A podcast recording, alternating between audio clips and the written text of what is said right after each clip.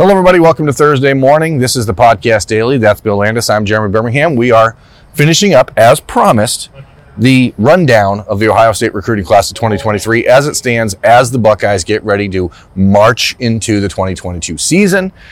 And when that happens, Bill, their focus turns away a little bit from the day to day recruiting, the how do you do type of stuff that you have to do all year round, how are you feeling type of stuff that you have to do, the emotional management that you have to do with recruits. Now it's about hey, we're trying to win a national championship, and that matters more in a lot of cases. What you do on the field starting next Saturday matters more in a lot of cases than that sort of maintenance, right?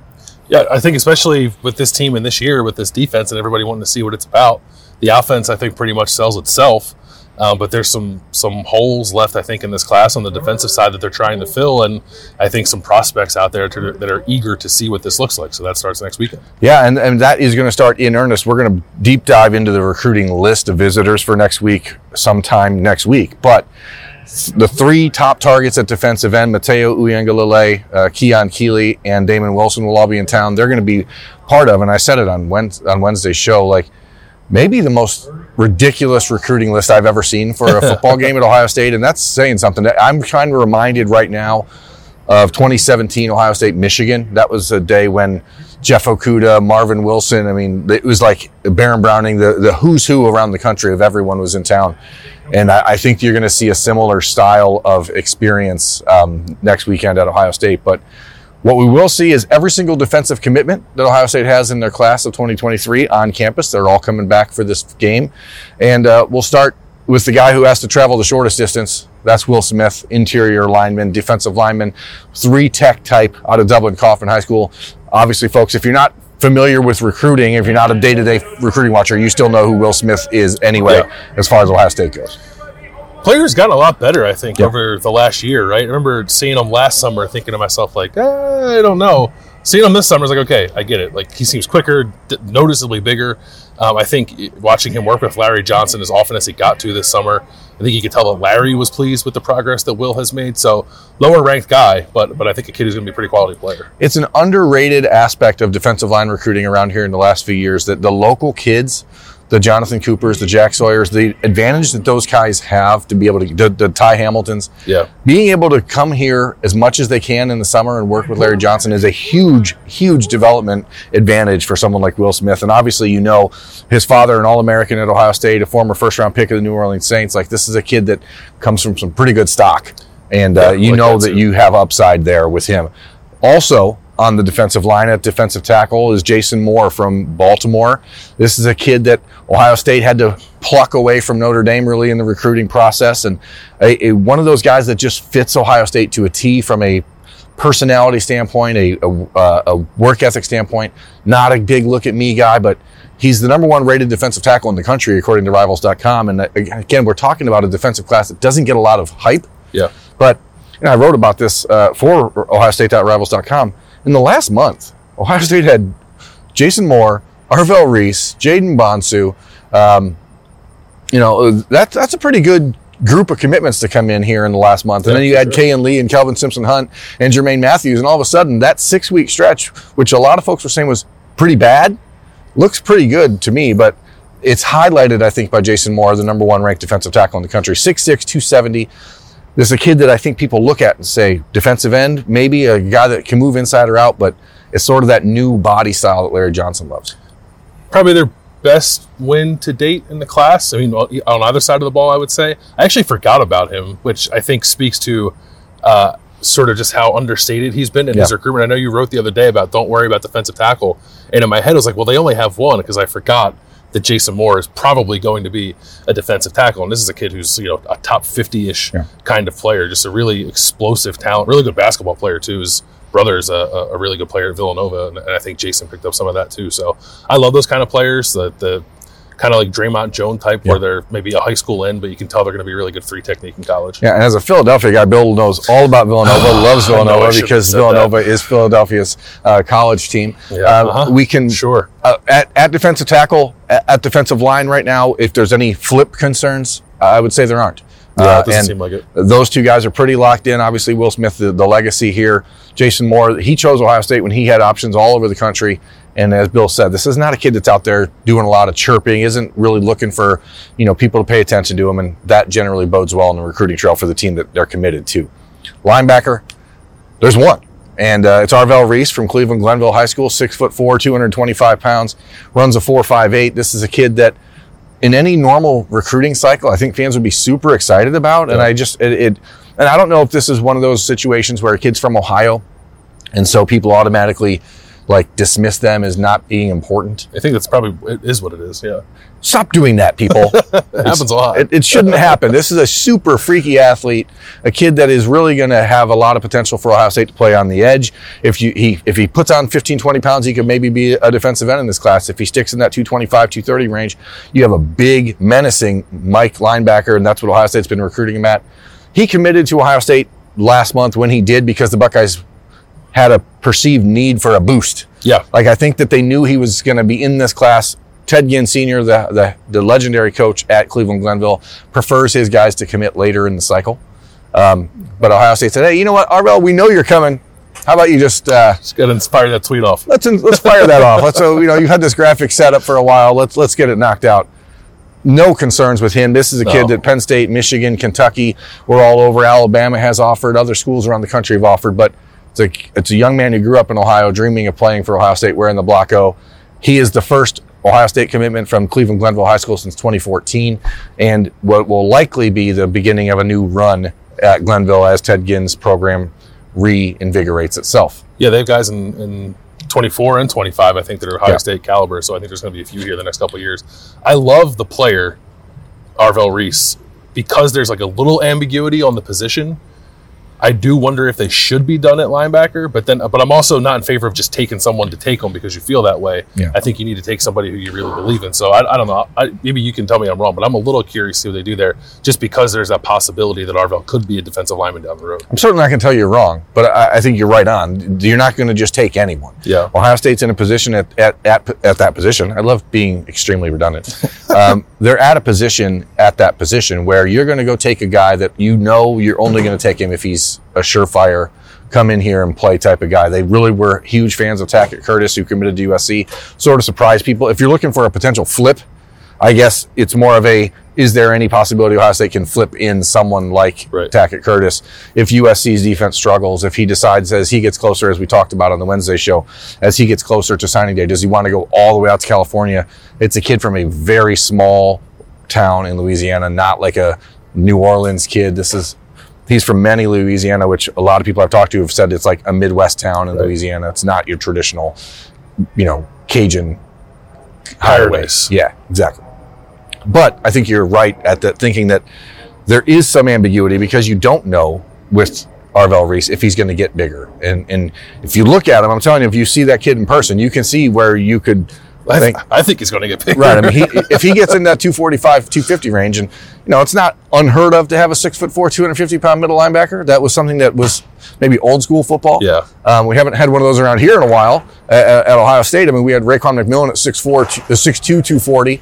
Um, but the body style of Arvell, if, if he's able to keep that speed, then all of a sudden you have an Andy Katzenmoyer sized middle linebacker, which it's been a while. Yeah, I mean the size is not necessarily prohibitive as long as he can still move the way that he needs to move in, in this defense. And seeing his athletic profile when he was out here camping in June, like he definitely has that, even if he does get a little bit bigger. I like that word choice. Prohibitive. Thank you. Thank Appreciate you. Thank you for using it. Um, let's let's move over to the secondary. It's sort of the the position of the most intrigue for Ohio State most of the cycle because it's the spot where you had the Dijon Johnson decommitment, who was you know by some accounts a top 40 player in the country, by others a kid that has just a lot of raw upside potential, but you weren't sure what you were going to get. What you have currently are three three cornerbacks committed. You have Jermaine Matthews from Winton Woods High School in Cincinnati. Obviously, not a concern as far as a flip goes like that. Yeah. If if someone flips an Ohio kid from Ohio State, we could probably just expect the snow to start falling because the world is upside down at that point. Um, then you have Kayin Lee from Georgia, who is a former Georgia commitment who reopened his recruitment and and, signed, and ended up committing to Ohio State. That's an interesting one, just because you know he was committed to Georgia, and you don't you do wonder if the Bulldogs made a push Yeah. do you do you have concerns? I don't have those concerns with Kayin Lee because of Miguel Patrick, one of the Ohio State uh, staff members here, who is a former high school head coach of Kayin Lee's. And I think that relationship, as long as Miguel Patrick is here until signing day, which that is certainly the intention. Not- yeah. Um, but you never know. I mean, I guess we're in a weird world.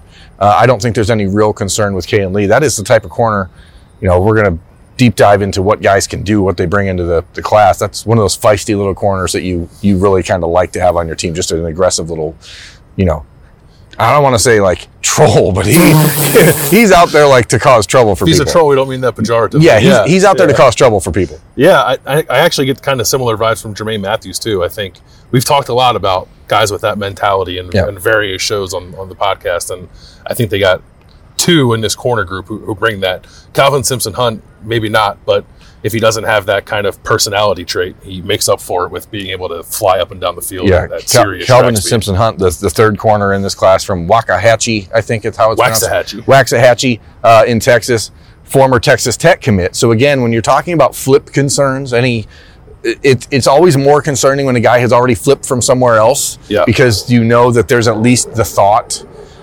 I don't think there's a major concern right now, but I, I, I, I think it's hard for Ohio State fans to not be like scarred by Terrence Brooks and Jordan Battle and all these uh, last couple of years. There's been a handful of defensive backs that have flipped things up on Ohio State at the last minute. You're like, are you kidding me? And Yeah. the Buckeyes are counting pretty heavily on Calvin Simpson Hunt, who I think has the highest upside of this cornerback group. Six foot one, 200 pounds, just an absolute blazing fast sprinter. L- real long. It's everything you want in a corner, and I think he's got a NFL first round pick potential at, at corner. But it is a concern just because he's in Texas, and you don't know what A and and Texas and these schools are going to do come December. yeah, those those schools would would scare me in, until the end. I mean, honestly, maybe even Texas Tech too. Yeah. They that's an interesting program at the moment, and clearly he liked them enough at one point to be committed to them. I think Joey McGuire's got a lot of people believing in what he's building down there, so I'm sure they're going to stay in it, try to stay in it till the end as well. So um, I'm, I wouldn't be super alarmed, but I think you have to have your antennas up a little bit when when A and M and Texas are so close by for him. Yeah, when we're talking flip watch concerns, as we did on, on Wednesday, we put a number on it. I would put like a two Yeah, on Calvin Simpson Hunt right now. I just don't think so. I put like Kayin Lee at a none or a one. I mean, I guess if we're doing one to ten, one's the lowest, right? Um, you can. I mean, call it a zero. I, I I will call it a zero. Right now, there's no concerns there. As we move to safety, eh, that is the spot where I think this the most intrigue has been because people all cycle have been like, why on earth would Ohio State want four safeties in this class? When you look at the roster, I know why. What's the reason why? It's a safety-driven defense. safety driven defense at Ohio State. And, you know, they're, they're going to lose three after this year in Ronnie Hickman and Josh Proctor and Tanner McCalister. Mm-hmm. But you already have the next wave of starters ready. And then you have guys like Jantzen Dunn and Cam, uh, you know, Sonny Styles and Kye Stokes and whatever they do with guys like Cam Martinez. But they still wanted four in this class. And right now they've got three. Um, one of them is Cedric Hawkins, whose commitment was one of the more bizarre t- commitments Yeah, in, in this cycle. I mean, yeah. it's not a knock on Cedric. He he had an Ohio State offer. He wanted to accept it. He did. He just did it at the end of the first quarter of the Rose Bowl when the Ohio State coaching staff was in California, had no idea it was coming. Those sort of things happen sometimes, and, and maybe it's just a player taking advantage of the, the moment. Yeah. And that's not the biggest concern with Cedric Hawkins. The biggest concern is that the entire defensive staff he committed to is no longer working here. Uh, and that is at least a door opener for other schools around the country to say, hey, you know, number one, you're the third, you're the third safety in a class. Number two, you don't know these coaches. So Perry Eliano, these guys have been working from a, a little bit of a disadvantage to keep that going. But Cedric has not publicly done anything crazy. He's not said anything. He has made a visit to Auburn over the summer that's kind of had some alarm bells going off for people. But if I had to pick one guy, I'd say he's like a four on the on the flip watch, just because he did take that visit to Auburn and because of what I just said. And also, he's in Florida. And he's in Florida. Can't can never dismiss the, the Florida factor. Really, uh, yeah, bizarre. I think is a good way to put it. Like I, he committed. I was like, who? Like it wasn't. We're especially at that time because like you knew, or I guess we didn't know officially, but I guess well we knew officially that staff was going to be out the door, and he's still committed. So Well, Matt Barnes had been talking about taking the job at Memphis with people in, in California just a few days earlier. yeah, It was not a surprise that that staff was disassembled. What was a surprise is that Cedric Hawkins said, "You know what? I'm taking my spot, and you can't stop me." Yeah, I mean, and I guess I'll give the new staff credit for kind of just picking up that relationship and, and seemingly putting it in a good spot. But you're right; it's it's it's a new relationship, kind of across the board for him and everybody in the building. And like, I, I don't know, I, I don't know what Miami and Florida think of Cedric Hawkins, but I'm just going to assume that they're going to try to aggressively Yeah. pursue him. And, and I want to couple that. I think there's this credit due to the new coaching staff for continuing to allow him to be a commitment. Yeah, you know, because sure. there is a, a heavy percentage of college staffs around the country that would have walked in and said, you know what, that's not our guy. No thanks. We're gonna Yeah. we're gonna start over. And that's not what happened. Instead, Perry Eliano, Jim Knowles, uh, Ryan Day, you know, led that effort. But they, they made it a point to make sure that Cedric Hawkins stays involved. He was has been very involved in helping recruit Florida and done a great job with Brandon Inniss and Carnell Tate and all the other guys down there. But he's safety one in the class as far as when he committed. And the second one was Malik Hartford, who Ohio State offered pretty much the day after Perry Eliano got the job here, as because he was recording him, recruiting him extremely hard for Cincinnati. To me, Malik Hartford is a future captain type of all Big Ten type player. I think he's a stud. I think he's one of the guys that nationally is not getting near enough attention. 6'2", 200 pounds, an absolute like heat-seeking missile Yeah. type of, of safety. I worry about him hurting himself more than I worry about him flipping to another school. Like that's watching the way he plays. He plays with what we would call reckless abandon. that hit, I don't know, I don't know who they played. Cincinnati Xavier. Yeah, I mean, just annihilated the poor kid, and it was a clean hit. Like there was nothing dirty about it. But I thought to myself, like, man, and I thought more about Malik. I was like, be careful, dude, Yeah. because those are the kind of hits where you can knock yourself out. It out. drew a flag, but only because it's high school football and they can't review it. It would Yeah. draw a flag in college, and then it would have been overturned. yeah, it They probably still would have said unnecessary roughness, maybe. Yeah. But like, I mean, football Well, has a lot of necessary roughness. in football my you mind. can't hit too hard anymore. Speaking of guys rules. who hit hard, Jayden Bonsu, that's the other safety in the class, the most recent commitment for the Buckeyes. New Jersey, six foot two, 190 pounds, a guy that a, lot of folks think is a another candidate to move position. So when we're talking about Arvell Reese and maybe he moves down to the defensive end, I guess there are people who believe out there that Jayden Bonsu could maybe slide down and be that linebacker. Yeah, I see it. Um, and that's what happens when you have flexibility with, with athletes, I guess. But that's not the plan. The- uh, Ohio State's plan has been reiterated to me clearly. They think he's a safety, but they also have Kourt Williams playing a lot of what we would call the bullet position here, and that is a hybrid linebacker safety spot. And I think that's where you would see Jayden Bonsu in the future.